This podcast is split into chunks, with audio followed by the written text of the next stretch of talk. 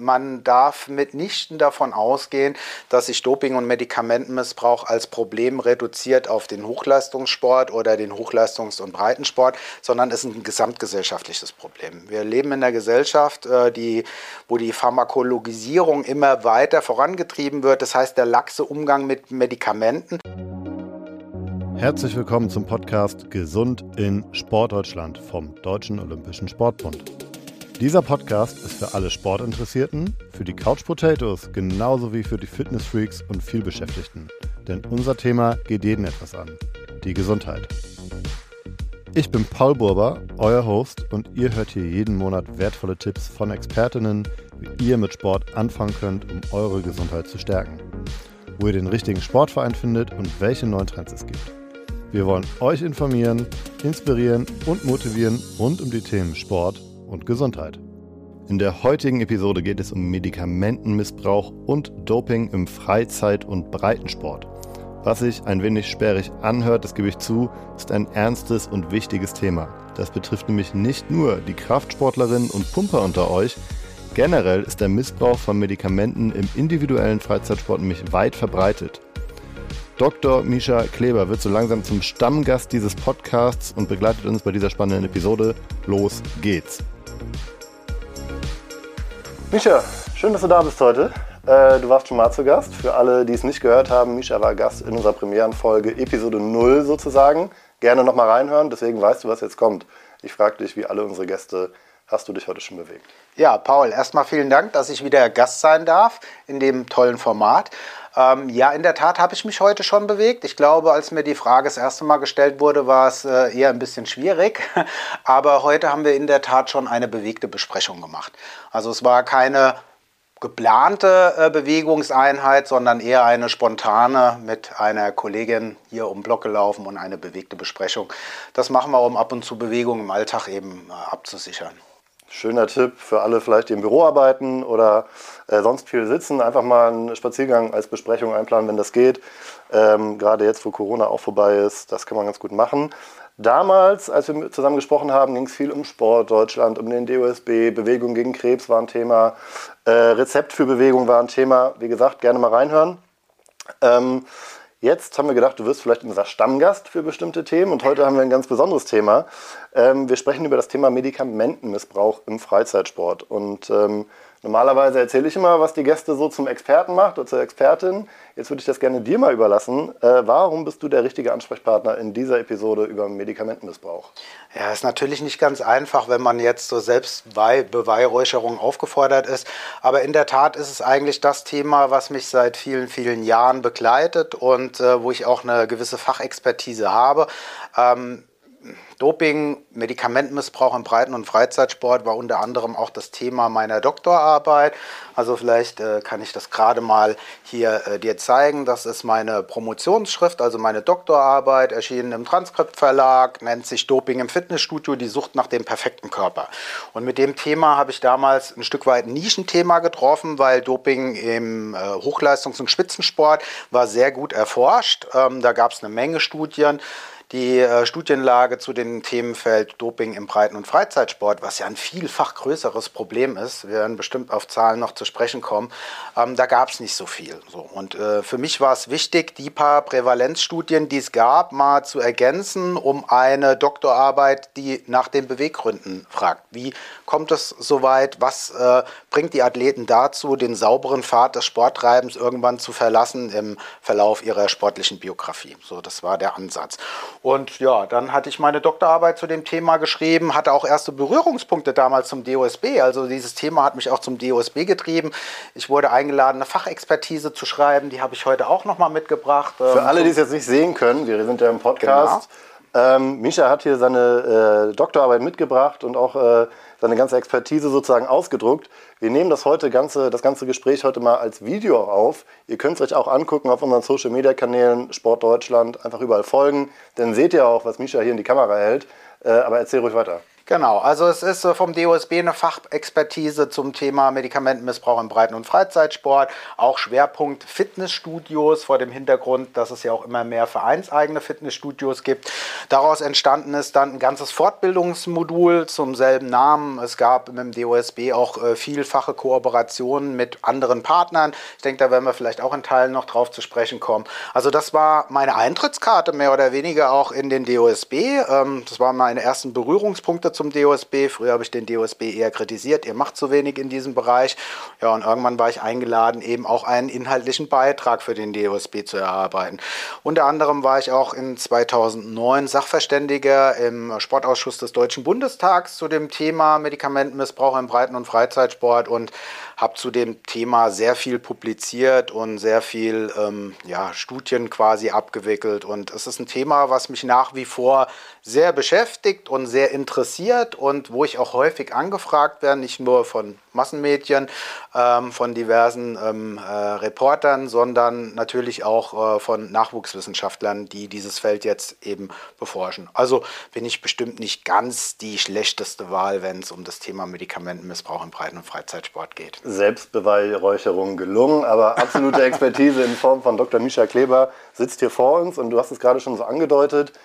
Ähm, Freizeitsport, Leistungssport und dann sind die äh, Worte Doping und Medikamentenmissbrauch gefallen. Wo ist der Unterschied zwischen Doping und Medikamentenmissbrauch? Also im DOSB haben wir uns äh, darauf verständigt, dass wir immer dann von Doping sprechen, wenn es um Wettkampfsport äh, geht, also um jetzt wettkampfbezogenen Spitzensport, dann so und so, aber auch um wettkampfbezogenen Breitensport. Das äh, Regl äh, Reglement der verschiedenen Sportarten verbietet eben die Einnahme bestimmter Substanzen.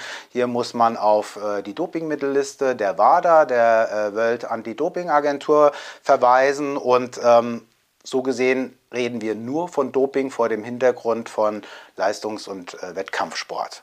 Ähm, Wenn es dann um Medikamenten Einnahme geht, ohne medizinische Indikation, also ohne dass es irgendwie eine medizinische Notwendigkeit dafür gibt, ähm, nur um irgendwie die Leistung zu steigern, eine Trainingseinheit erträglicher zu machen, also die Schmerztablette vor einem Beintraining oder wie auch immer, dann reden wir vom Medikamentenmissbrauch. Hat natürlich auch zur Folge, dass Medikamentenmissbrauch ein deutlich breiteres Feld ist. Ne? Also bei Doping haben wir wirklich das, was auf der Dopingmittelliste steht, was verboten ist, aber viele Schmerzmittel beispielsweise sind eben nicht verboten aber die Einnahme von Schmerzmitteln zu leistungssteigernden äh, Zwecken vor dem Hintergrund von Breitensportaktivitäten, das wäre dann schon Medikamentenmissbrauch. Also habe ich das richtig verstanden, man kann theoretisch auch im Leistungssport, oder soll es um den Freizeitsport gehen, dazu gleich mehr, im Leistungssport könnte man aber auch Medikamentenmissbrauch betreiben, wenn man Mittel nimmt, die nicht auf der Dopingliste der WADA stehen, aber... Richtig. Ja, genau. Okay. Also man kann zum Beispiel äh, ja, als Handballer, es ist ja auch relativ weit äh, verbreitet und in Teilen auch ein offenes Geheimnis, dass da sehr viel äh, Voltaren, Diclofenac und ähnliches genommen wird. Es ist ein harter Sport mit viel Körpereinsatz. Es macht es ein bisschen erträglicher, aber im Grunde genommen, äh, dadurch, dass es keine medizinische Indikation dafür gibt, ist es dann streng genommen Medikamentenmissbrauch. Aber noch kein Verstoß gegen das äh, Dopingreglement. Gehört dazu auch, es ist, mir fällt mir nur gerade spontan an dieses ganze Thema Tabak, Snooze, äh, ist beim Eishockey, glaube ich, verbreitet, auch teilweise beim Fußball. Ja. Gehört das auch schon dazu? Na gut, das kann ich jetzt nicht sagen, weil das ist ja jetzt nicht ein klassisches Medikament, also es ist kein äh, als Arzneimittel deklarierte ähm, Substanz. Also so gesehen ist es schwierig, weil da sind die Grenzlinien auch schwimmen. Wir äh, haben ja auch ein Stück weit ähm, äh, Mittel aus äh, dem Bereich der Betäubungsmittel, also klassische Drogen, Straßendrogen will ich es jetzt mal nennen, um es allgemein verständlich zu halten, wie Kokain, Speed oder so, was ja jetzt auch kein Medikament ist, aber was natürlich auch äh, in dem Zusammenhang genutzt wird, um schwere Trainingseinheiten ähm, motivational besser auszugestalten. Und das vielleicht auch dann über den Sport hinaus, ne? auch im beruflichen Alltag, genau. ähm, ja. Kunst vielleicht auch, also in ja. wirklich vielen Feldern in der Gesellschaft dann. Ein ganz wichtiger Hinweis von dir, lieber Paul, weil ähm, man darf mitnichten davon ausgehen, dass sich Doping- und Medikamentenmissbrauch als Problem reduziert auf den Hochleistungssport oder den Hochleistungs- und Breitensport, sondern es ist ein gesamtgesellschaftliches Problem. Wir leben in einer Gesellschaft, äh, die, wo die Pharmakologisierung immer weiter vorangetrieben wird. Das heißt, der laxe Umgang mit Medikamenten. Und in der Tat haben wir auch Medikamentenmissbrauch im Bereich Top-Management, äh, aber auch bei Schichtarbeitern, äh, bei Fernfahrern. Ich erinnere daran, wir hatten mit dem ADAC und ABDA, der Dachverband der Apotheker damals, ein Bündnis gegen Medikamentenmissbrauch, weil auch der ADAC sagt, gerade die Fernfahrer und so nehmen auch gern Aufputschmittel. Über den Bereich Kunst und Musik braucht man, glaube ich, gar nicht reden. Wir kennen alle namhafte Beispiele von Elvis Presley, schon äh, etwas weiter zurückgelegen, über Michael Jackson und so, wo Medikamentenmissbrauch ein ganz großes Thema war. So. Also es ist wirklich ein gesamtgesellschaftliches Problem, aber es ist natürlich in bestimmten Teilen des Sports auch ein Problem, das immer weiter ausufert und häufiger vorkommt als in anderen Bereichen des Sports. Lass uns da mal weiter reingehen. Breitensport, Freizeitsport. Gibt es Zahlen? Kann man das schätzen? Wie weit verbreitet ist denn Medikamentenmissbrauch? Kann man sagen, jeder Dritte hat schon mal äh, vor einem Volkslauf äh, Ibuprofen zu sich genommen. Gibt es irgendwelche Zahlen? Ja, also insbesondere äh, zum Bereich von Marathonveranstaltungen, äh, Triathlonveranstaltungen etc. gab es immer größere und kleinere Studien, die zu alarmierenden Ergebnissen kamen, dass äh, so rund äh, die Hälfte der Teilnehmer unter dem Einfluss von Schmerzmitteln an den Start gehen. So. Ja. Also wie gesagt, das ist schon eine Hausnummer. Darüber hinaus hat man auch festgestellt, dass insbesondere in der Laufsportszene Szene der Umgang mit ähm, grenzwertigen, bedenklichen Nahrungsergänzungsmitteln, sogenannten Supplements, auch eine große Rolle spielen. Und es gibt dann, das habe ich in meiner Doktorarbeit herausgearbeitet, so verschiedene Doping-Etappen, die man durchläuft. Und es fängt insbesondere im Bereich der Fitnessstudios immer an mit Supplements, also mit Nahrungsergänzungspräparaten. Hier aber. Die sind aber noch keine Medikamente. Das sind noch keine Medikamente und das sind auch äh, sind oft in Apotheken erhältlich, aber äh, es sind keine, keine Medikamente, aber es gibt dann schon Substanzen, also um das klarzustellen, ich will hier nicht alle Nahrungsergänzungspräparate verteufeln. Es ist sicherlich besser, wenn ein Jugendlicher ab und zu mal einen Proteinshake zu sich nimmt, als jeden Tag zehn rohe Eier. Ne? Also Stichwort Salmonellen und andere äh, bedenkliche Effekte, Cholesterin etc. So. Deswegen machen manche Nahrungsergänzungsmittel durchaus auch Sinn. Ne? Auch Multivitamin, Mineralpräparate, alles gut. Aber wenn es dann schon an Kreatin geht, was bei männlichen Jugendlichen hoch im Kurs ist, um mehr Muskelmasse aufzubauen, das wird dann teilweise je nach äh, Hersteller auch schon dann kurenweise eingenommen. Da etabliert sich dann klammheimlich so eine Kurenlogik, die Logik, die schon typisch ist für äh, Testosteronmissbrauch. Und es gibt dann auch Nahrungsergänzungspräparate, die gewissermaßen die körpereigene Testosteronproduktion nochmal in der Lage sind zu pushen. Und dann wird es eben schon bedenklich. Sogenannte Prohormone und andere Nahrungsergänzungspräparate, die so im Übergangsbereich hin zum genuinen Doping liegen. Und dann ist es halt äh, oft Genuines nicht, Doping äh, also tatsächliche Dopingsubstanzen, die auch als solche auf der Dopingmittelliste der WADA geführt sind. Also oft sind die ersten Substanzen, gerade vor dem Hintergrund von Fitnessstudios zur Körpermodellierung, sind Ephedrin, hat eine stark aufputschende äh, Wirkung, ist auch bekannt, weil es die Grundsubstanz von, von Crystal Meth ist, wenn jetzt immer wieder bei den Straßendrogen, oder Spiropent, bekannt geworden durch Katrin Krappe damals und ihren Dopingskandal, Clenbuterol ist der Wirkstoff, da steigt die körpereigene Temperatur um 1 bis 1,5 1,5 Grad an, hat aber noch keinen Effekt auf äh, äh, den Hormonhaushalt. Deswegen ist das ein Präparat, was auch bei äh, der Damenwelt sehr äh, hoch im Kurs ist, also wird von äh, jungen Frauen gerne genommen, um eben den Körperfetthaushalt zu reduzieren, wird auch in der Tierzucht verwendet, um das Fleisch mager zu halten, weil Schweine können sich dann in Massenhaltung nicht so viel bewegen. Und da gibt man eben Clenbuterol. Man kennt es auch aus dem Pferdesport, da heißt es Vendipulmin, das ist ein Asthmatikum für Pferde, ist eigentlich ein klassisches Asthmapräparat. Das ist so die Einstiegs-Doping-Substanz äh, sozusagen. Und äh, dann kommen die ersten Erfahrungen Erfahrungen mit ähm, meist oralen Steroidpräparaten, also Testosteron-Tabletten. und dann stößt man in ganz neue Leistungsdimensionen vor und dann kriegt man eine riesen positive Rückmeldung von seiner Peer Group und so. Und dann ist aber das Teuflische am Medikamentenmissbrauch, man braucht immer höhere Dosierungen, weil es gibt äh, eine Toleranzentwicklung. Das ist wie beim Kaffeetrinken, du brauchst immer höhere Dosen, um irgendwie noch diesen Kick zu bekommen. Also ich bin ein passionierter Kaffeetrinker, das ist jetzt nett ausgedrückt für koffeinsüchtig ein bisschen. Es ist mein Laster, ich gebe es ganz offen zu. Äh, also äh, wenn ich durch Koffein mich noch mal ein bisschen aufpäppeln will, ein bisschen pushen will, dann müsste ich schon irgendwie ein paar Kannen am Tag trinken. So. Und so ist es eben bei Testosteronpräparaten auch. Das führt dann dazu, dass viele verschiedene Testosteronpräparate miteinander kombinieren und dann ist das eine auf Eskalation ausgerichtete ähm, Einnahme äh, Taktik sozusagen. Und ähm, das macht das Ganze auch so brandgefährlich.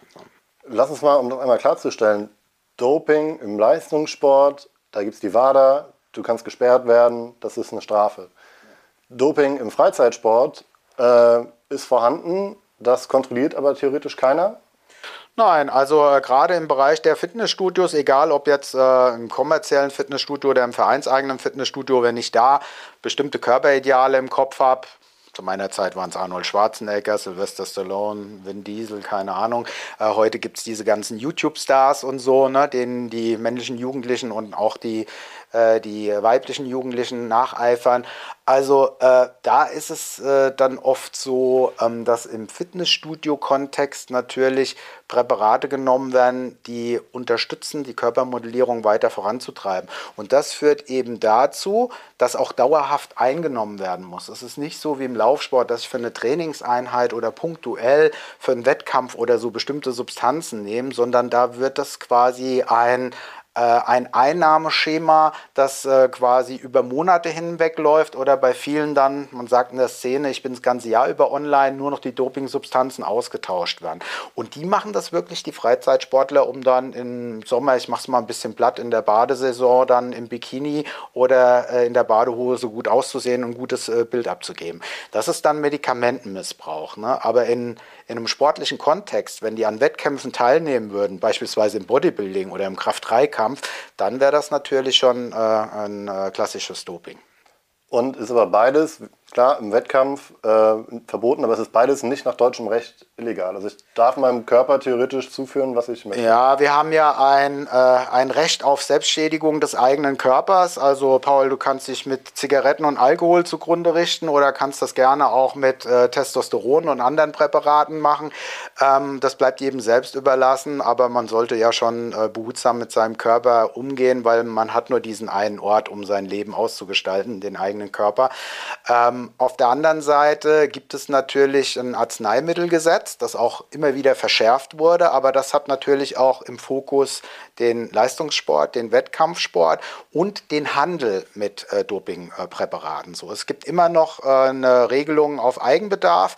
Das heißt, äh, wenn du Bodybuilder bist, ich kenne noch viele aus äh, meiner Fitnessstudio-Vergangenheit, wenn die irgendwie Hausdurchsuchungen hatten oder so, dann haben die ihre Kurzzusammenstellung dann brav übergeben, haben gesagt, Eigenbedarf, ich bin Bodybuilder, ich brauche das für den nächsten Wettkampf und dann ist das auch in Ordnung. Wenn es äh, eine bestimmte Anzahl nicht überschreitet, also in dem Moment, wo dann der der Handel auf der Hand liegt oder äh, vermutbar ist, dann wird es schwierig. Du hast gerade von äh, Supplements gesprochen, so auch als Einstieg in dieser Fitnessszene. Ganz generell im Freizeitsport, wie ist denn der Einstieg? Wie passiert das, dass Leute anfangen, ja, Medikamente zu missbrauchen? Wahrscheinlich ja auch durch Aufklärung, also durch fehlende Aufklärung. Ne? Da wird dann auch gesagt, das ist wahrscheinlich gar nicht so schlimm. Ich habe ein halbes Jahr auf dem Marathon trainiert. Ja den möchte ich jetzt machen, auch wenn ich Schmerzen habe. Ich nehme jetzt noch was. Und jetzt sind wir beim Knackpunkt meiner Arbeit. Es geht ja darum, in meiner Doktorarbeit einen verstehenden Nachvollzug. Wie kann es dazu kommen? Und da ist eben ganz wichtig, dass man begreift, dass Doping kein Zufalls Ergebnis ist. Ne? Dass Doping nicht so ist, der Paul denkt sich als Jugendlicher im stillen Kämmerlein, ich will aussehen wie Arnold Schwarzenegger, ich mache jetzt mal eine Anabolika-Kur. Nein, man braucht irgendwie ein immer ein begleitendes und ein assistierendes Netzwerk. Man muss in, die, in den Medikamentenmissbrauch, in die Dopingkarriere rein sozialisiert werden. Das heißt, ich brauche ein unterstützendes und ein assistierendes Netzwerk. Ich muss mir das Doping-Know-how aneignen.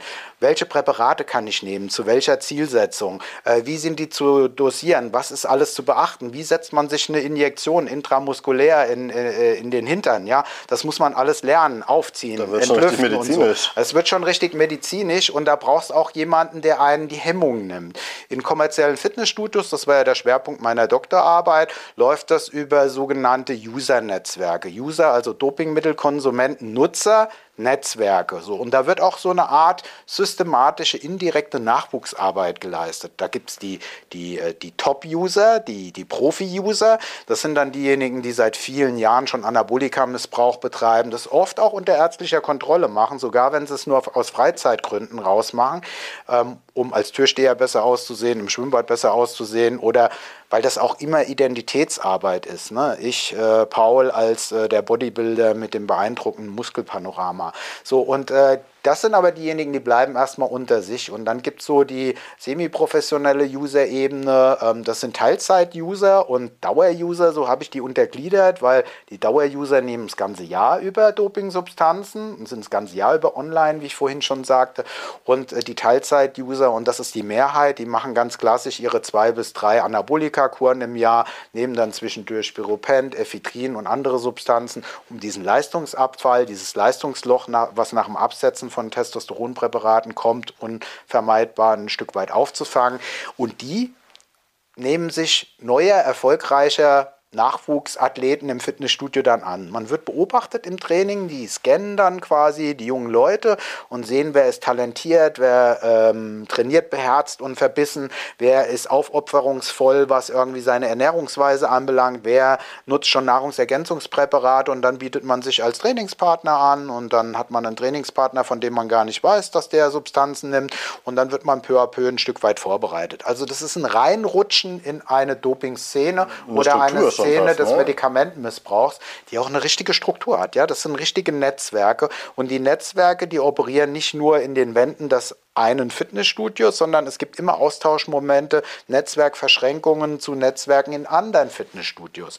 Und so wird die Community auch extrem effizient im Hinblick auf die Beschaffung von Medikamenten, auch über korrupte Apotheker, über Ärzte, das läuft dann über Scheinindikationen. Ne? Ich wollte gerade fragen, wer profitiert denn Oder, davon? Ja, das ist ganz unterschiedlich. Also es gibt viele, die auch dann äh, ihren Eigenbedarf über kleine Dealereiaktivitäten irgendwie refinanzieren, ne, so dass es ein Null auf Null Geschäft ist. Aber man weiß ja inzwischen auch durch Ermittlungserfolge oder auch Beschlagnahmungsmaßnahmen vom Zoll, äh, dass das ein Riesenthema ist. Und auch das organisierte Verspre äh, Verbrechen, also mafiöse Strukturen, ähm, haben gemerkt, dass man mit weniger strafrechtlichem Risiko mit ähm, Doping-Medikamentenmissbrauch ähm, und mit Doping äh, deutlich mehr Geld auch verdienen kann. Also es gibt dann auch das Problem des Schwarzmarkts und von gefälschten Präparaten. Es gibt sogar Insider-Literatur, die frei erhältlich ist.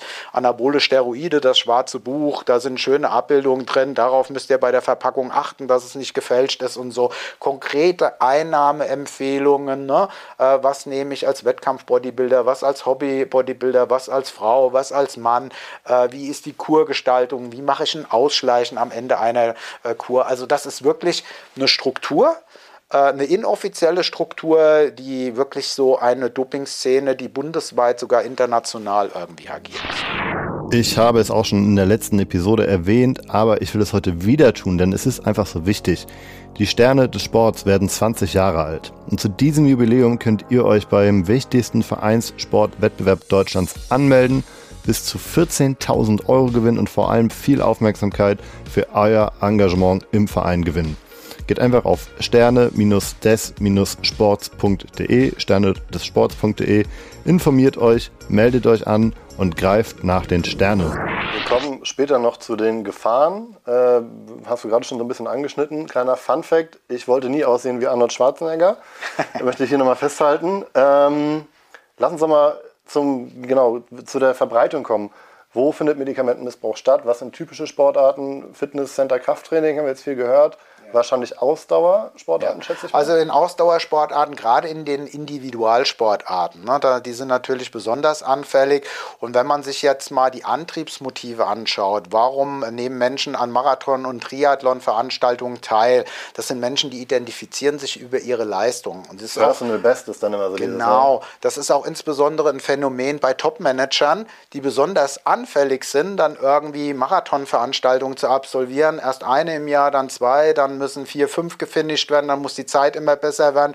Die Zeit, die wird dann an die Bürotür getackert. Das hängt damit zusammen, dass es an beruflichen Machbarkeitserfahrungen fehlt und an Erfolgen im Beruf. Weil wenn es Erfolge gibt beim erfahrenen Topmanager, dann weiß er, die Erfolge sind nie eins zu eins nur auf mich als Person zurückzuführen. Das ist bei mir als Ressortleiter auch so. Also die Erfolge, die ich als Ressortleiter einfahre, die sind immer Erfolge meines gesamten Teams. So. Und das ist dann der große Anreiz ne? durch äh, Individualsport. Dann ist es glasklar, wenn du, Paul, einen Marathon durchstehst, den finisht in der Zeit XY und dich dann von Jahr zu Jahr immer wieder besserst, dann ist das deine Identität, dann dann hast du damit Erfolgserlebnisse und so. Das heißt, wird viel Identitätsarbeit geleistet. Im Bereich der Fitnessstudios ist es so, dass deine sportlichen Erfolge sich ja in die Körperoptik einfräsen. Und als Bodybuilder oder gerne auch als Fitnesssportler, es muss nicht unbedingt der wuchtige Bodybuilder sein, du hast gesagt, du wolltest nie aussehen wie Arnold Schwarzenegger, aber vielleicht so wie so ein YouTube-Fitnessstar, ja, so eine transformierte ein transformiertes Körperniveau von Arnold Schwarzenegger auf ein bisschen weniger Masse. Aber mindestens genauso hart, also vom geringen Anteil an Körperfett und von der Vaskularität, wie die Adern rausströmen und so. Das finden viele cool, weil da wirkst du fit, belastbar. Dann bist du erst ein wirklich vollwertiges Mitglied der Gesellschaft und das kannst du 24 Stunden am Tag zur Schau tragen. Das macht eine unheimliche Faszination bei den Personen aus. Das heißt, die identifizieren sich mehr über ihre Rolle als Bodybuilder oder oder als Marathonläufer oder Triathlet als über ihre beruflichen Erfolge oder über äh, die Kategorie Paul als Familienmensch und hervorragender Vater oder was auch immer. So. Und äh, das führt dann ganz schnell dazu, dass man auch bereit ist, weil äh, die Leistungssteigerung, die ist eben begrenzt. Irgendwann ist das natürliche Potenzial ausgereizt, irgendwann wird man immer älter, der biologische Abbauprozess setzt ein. Und äh, um dann noch leistungsmäßig nach vorne zu kommen, muss man sich immer radikalere Maßnahmen einfallen lassen. Im Bodybuilding kann man am Anfang viel über Ernährung machen, man kann viel über Supplements machen, aber wenn man dann den Griff macht zu bestimmten Substanzen, dann schießt man nochmal leistungsmäßig durch die Decke.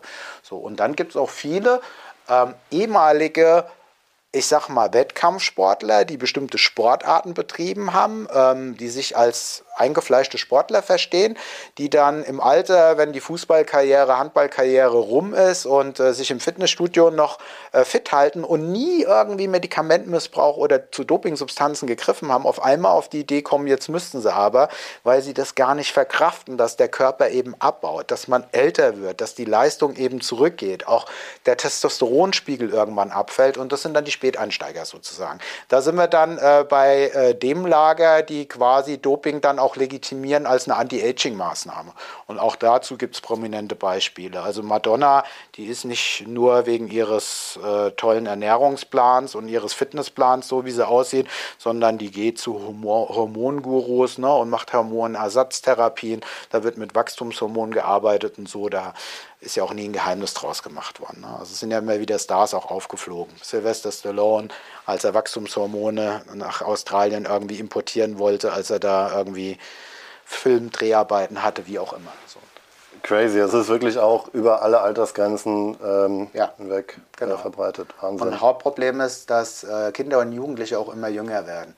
Weil es eben. Ja, die Vorbilder die Vorbilder. Genau, das auch.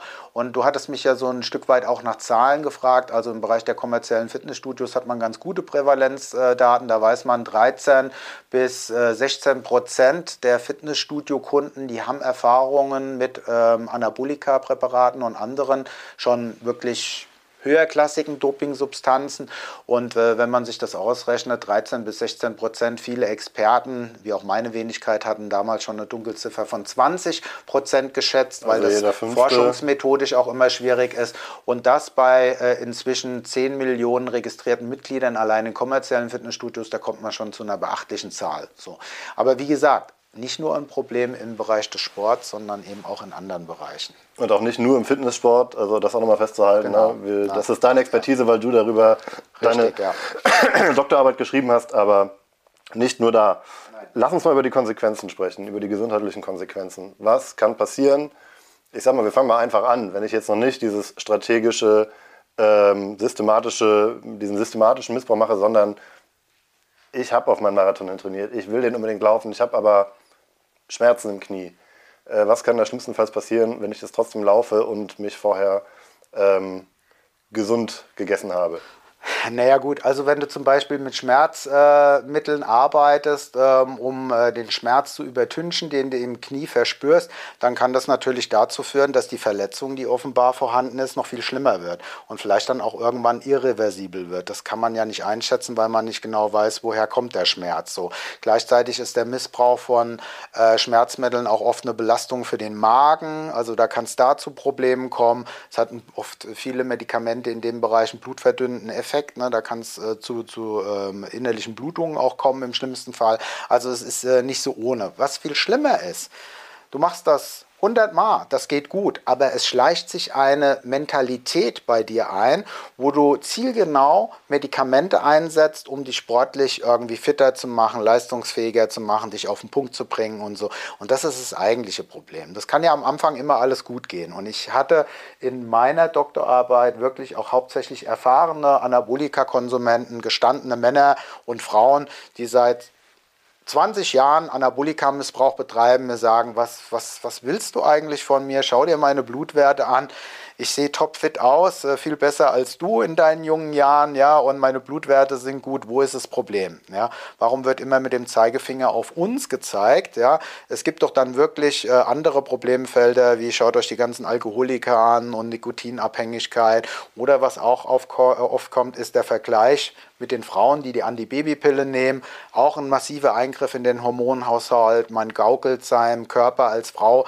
jeden Monat eine Schwangerschaft vor und in der Tat man sich Nebenwirkungen anschaut, es gibt bestimmte Ähnlichkeiten und die Bodybuilder machen das ja dann unter ärztlicher Kontrolle und dann halt auch kurenweise und gut durchdacht. Aber es bleibt immer ein Restrisiko. Es ist immer ein Spiel mit dem Feuer. Das kann gut gehen, muss aber nicht gut gehen. Einer meiner Probanden, der hatte dann geschildert, der hatte angefangen mit Anabolika-Missbrauch, hat nach einem Dreivierteljahr die Diagnose bekommen, Hodenkrebs. Die Ärzte haben gesagt, naja, Sie können nicht sagen, dass das jetzt äh, der Hauptgrund war, der Anabolika-Missbrauch, dass er Hodenkrebs, vielleicht hätte er das dann im hohen Alter erst bekommen, aber es hat natürlich äh, das äh, Krebswachstum beschleunigt und natürlich einen optimalen Rahmen geboten. So hat sich damals dieser Proband geschworen, nie wieder Anabolika-Präparate zu nehmen. Und was ist dann passiert?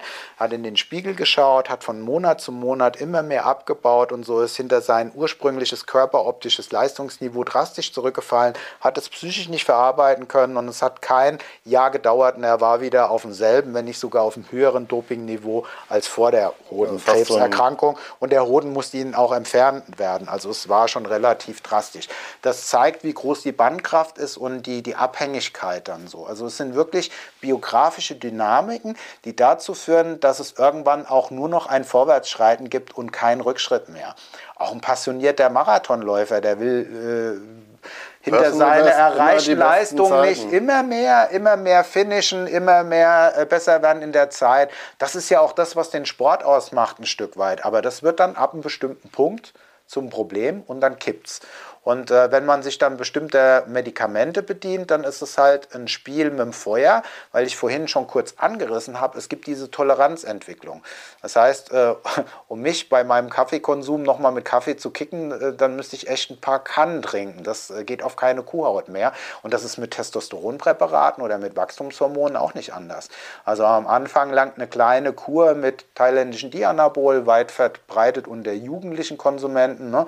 Da nimmt man dann ähm, ähm, drei Tabletten am Tag, das sind dann 15 Milligramm oder so, da hat man am Anfang Erfolge, aber irgendwann werden 50 am Tag genommen und so. Also das ist, das ist ein, ein Einnahmeverhalten, was auf Eskalation ausgerichtet ist, aufgrund dieser Toleranzentwicklung. Eigentlich vergleichbar mit äh, anderen stoffgebundenen Suchtvarianten, wie zum Beispiel äh, Drogenabhängigkeit. Ne? Auch ein Heroinabhängiger, der braucht dann immer höhere Dosen. Sollte ich gerade sagen. Immer stärkere Mittel. Abhängigkeit ist da ein Riesenstichwort eigentlich. Also, um es nochmal auf den Punkt zu bringen, es kann auch zu einer Sucht werden. Jetzt ist die Frage für mich gerade, um es mal klar zu kriegen, ist es eher was im Kopf, eine mentale Sucht, weil ich will mein Ideal sozusagen halten, das Körperbild, was ich von mir selber habe? Oder ist es auch wirklich eine körperliche Abhängigkeit, eine, eine Sucht, von der ich nicht es loskommen ist, kann? Es ist sowohl als auch. Und es ist eine Suchtgefahr im doppelten Sinne, egal ob jetzt im Kraftsport oder auch im, im Laufbereich oder bei anderen Sportarten. Zum einen kann die Sportart selbst zur Sucht werden. Das nennt man dann eine stoffungebundene Suchtvariante. Das ist sowas wie Kaufsucht. Spielsucht, hier zocken und so. Ne? Ähm, äh, damit vergleichbar und das ist schon mal der optimale Nährboden, wenn du süchtig bist, dass du hier im Laufbereich auch noch läufst, wenn deine Füße eigentlich schon blutig sind und wund sind. Solche Beispiele gibt es, ne? um immer wieder diesen sogenannten Runners High zu bekommen. Ne? Und da haben wir jetzt noch gar nicht von, äh, von Medikamenteneinsatz gesprochen. Dann ist das natürlich schon sehr fatal. Auch ein, ein, ein eingefleischter Bodybuilder, ne? der muss trainieren. Das ist zwanghaft. So auch da wird kein Urlaub gebucht, wenn man nicht weiß, da ist ein Fitnessstudio vorhanden mit der Ausstattung, die man braucht, etc. Das geht ja sogar oft so weit, dass sogar der Sexual Akt noch eingeplant wird in den Trainingsplan, weil auch das ist ja eine körperliche Anstrengung und so. Regeneration okay, wow. muss gewähr, gewährleistet werden. Hört sich verrückt an, aber es ist alles durchrationalisiert so ein Stück weit ne? und durchfunktionalisiert. Der gesamte Alltag, die Ernährung auch. Pute und Reis, Reis und Pute oder überhaupt keine Kohlenhydrate mehr, nicht Low Carb, sondern No Carb no etc. Carb. So.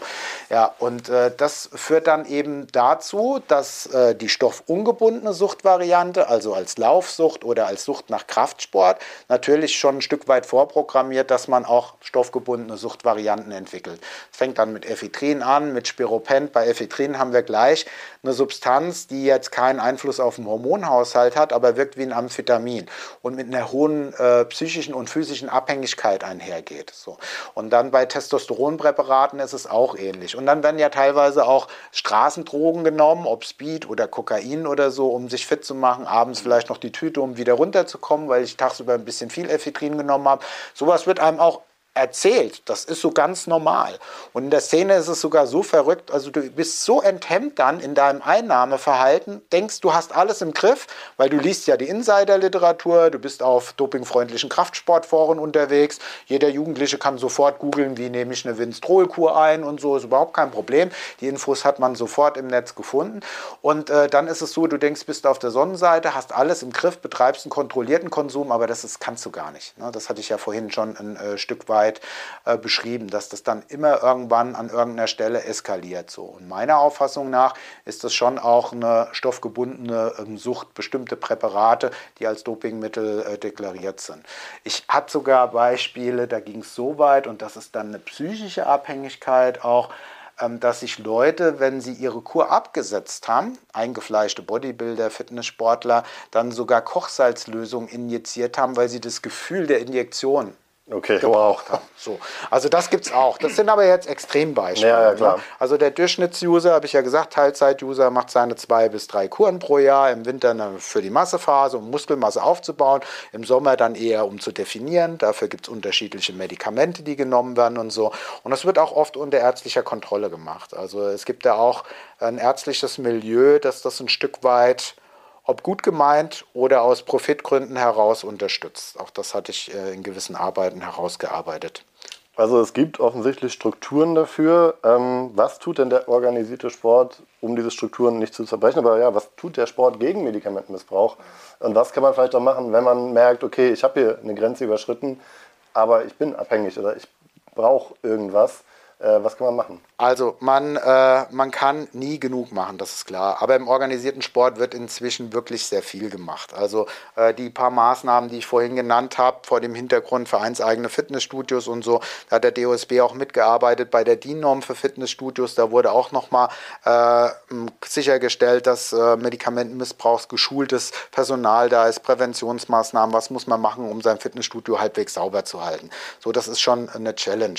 Es gibt die äh, die Deutsche Sportjugend, die im Bereich Dopingprävention sehr viel gemacht hat, um Kinder und Jugendliche gleich sehr früh zu sensibilisieren. Das ist meines Erachtens ein ganz wichtiger Ansatz. Nicht zu warten, bis das Kind in den Brunnen gefallen ist, sondern früh aufzuzeigen, wie schnell das gehen kann, dass man auf den falschen Weg kommt. Man denkt, man macht alles richtig und wird beklatscht von seinem Umfeld und so.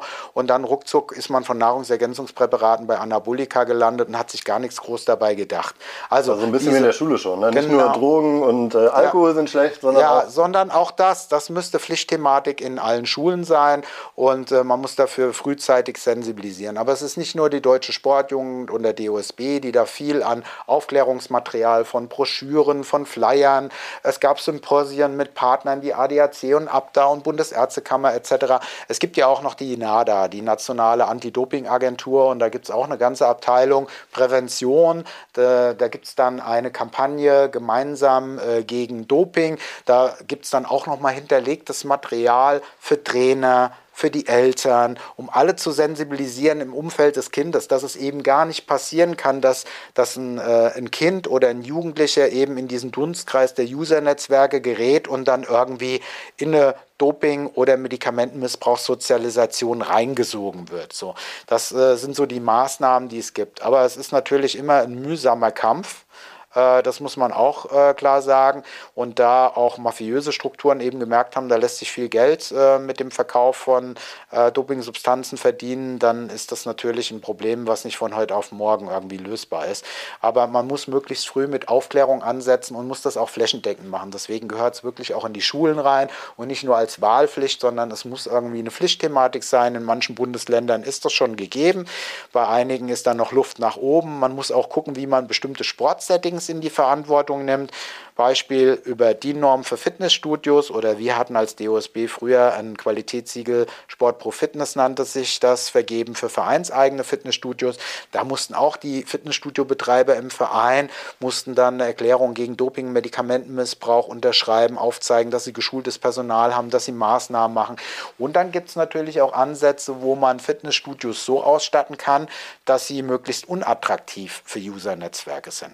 Das hängt schon mit den Geräten äh, zusammen, mit den Trainingsgeräten vor Ort, das hängt mit der Musik zusammen, das hängt mit der Beleuchtung zusammen, das hängt mit dem zusammen, was im Thekenbereich verkauft wird und so. Ja, also so gibt es verschiedene Stellschrauben, an denen man drehen kann, um es unwahrscheinlicher zu machen und äh, auch Kinder und Jugendliche ein Stück weit zu schützen. Aber es ist ein großes Problem, weil wir können ja jetzt nicht flächendeckend irgendwie Dopingkontrollen im Breiten- und im Freizeitsport noch einziehen. Sowas ist nicht finanzierbar. So. Korrigiere mich gerne. Ich glaube, es gibt aber noch keine Nummer gegen Kummer. Ich bin abhängig, wo ich anrufen kann. Also Doch, wenn, das gibt es auch. Gibt auch tatsächlich. Das gibt es auch, ja. Also mir fällt, fällt jetzt der Link, aber es ist äh, die katholische Hochschule. Den reichen wir nach, auf jeden Fall. Genau, das müssen wir nachreichen erreichen. Also da wurde auch mal eine Hotline etabliert. Ich weiß nicht, ob die noch aktiv ist. Also es gibt auch Suchtberatungsstellen. Man kann auch bei der deutschen Hauptstelle für Suchtfragen anfragen.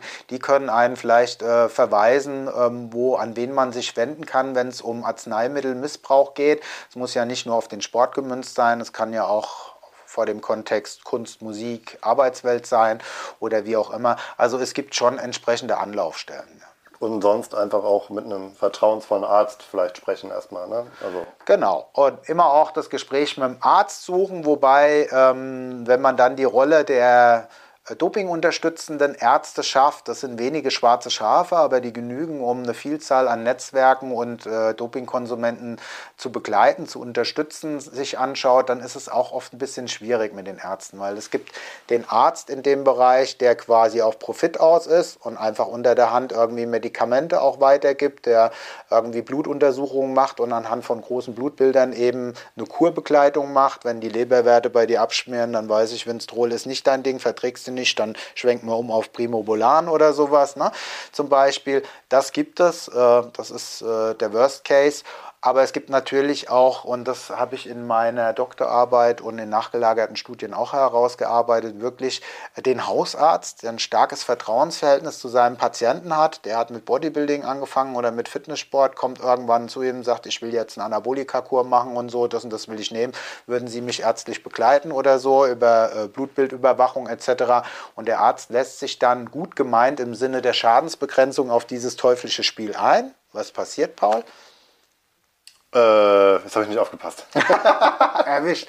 Naja, also dieser Arzt wird dann von dem User weiterempfohlen und ruckzuck äh, driftet Struktur. man als Arzt ab in eine Rolle, die man eigentlich gar nicht ja. einnehmen wollte, äh, wollte. Deswegen äh, ist das äh, gut gemeint, wenn Ärzte irgendwie eine Bereitschaft signalisieren, okay, wenn ich dich jetzt äh, abweise, dann machst du das daheim im stillen Kämmerlein und dann ist es noch gefährlicher, ich mache das.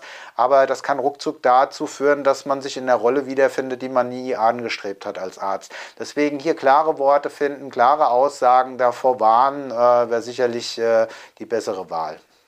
Ich habe gerade schon abgeschaltet, weil ich schon im Kopf in der Abmoderation war. Es war ein sehr, sehr spannendes, interessantes Gespräch.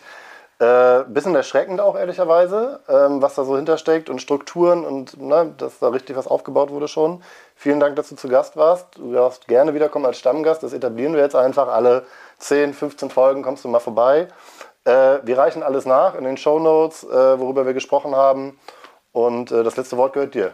Ja, das ist schön. Vielen Dank, Paul, dass ich nochmal zu Wort komme, weil mir das ein ganz wichtiges Anliegen ist, nochmal zu betonen, wie wichtig Sport und Bewegung für die Gesunderhaltung ist. Also wir haben eher das Problem, wir haben immer mehr Nichtbeweger, die wir wieder in Bewegung bringen müssen. Und dann ist es immer schwierig, wenn man solche Negativthemen irgendwie platziert. Also das ist natürlich erschreckend. Und äh, ich komme aus einem äh, kommerziellen Fitnessstudio und hatte da einen guten Zugang, war selbst immer wieder erschrocken. Aber man muss muss eben auch sagen, wo Licht ist, da ist Schatten und äh, es ist wichtig, dass die Menschen sich bewegen und idealerweise Sport treiben und im Verein ist Sport treiben am schönsten in der Gemeinschaft etc. Aber man muss auch immer auf sein sportliches Umfeld aufpassen, auf bestimmte zu leistungsorientierte und ambitionierte ähm, Sportlerkollegen und ähm, ansonsten ist die Empfehlung immer Sport treiben.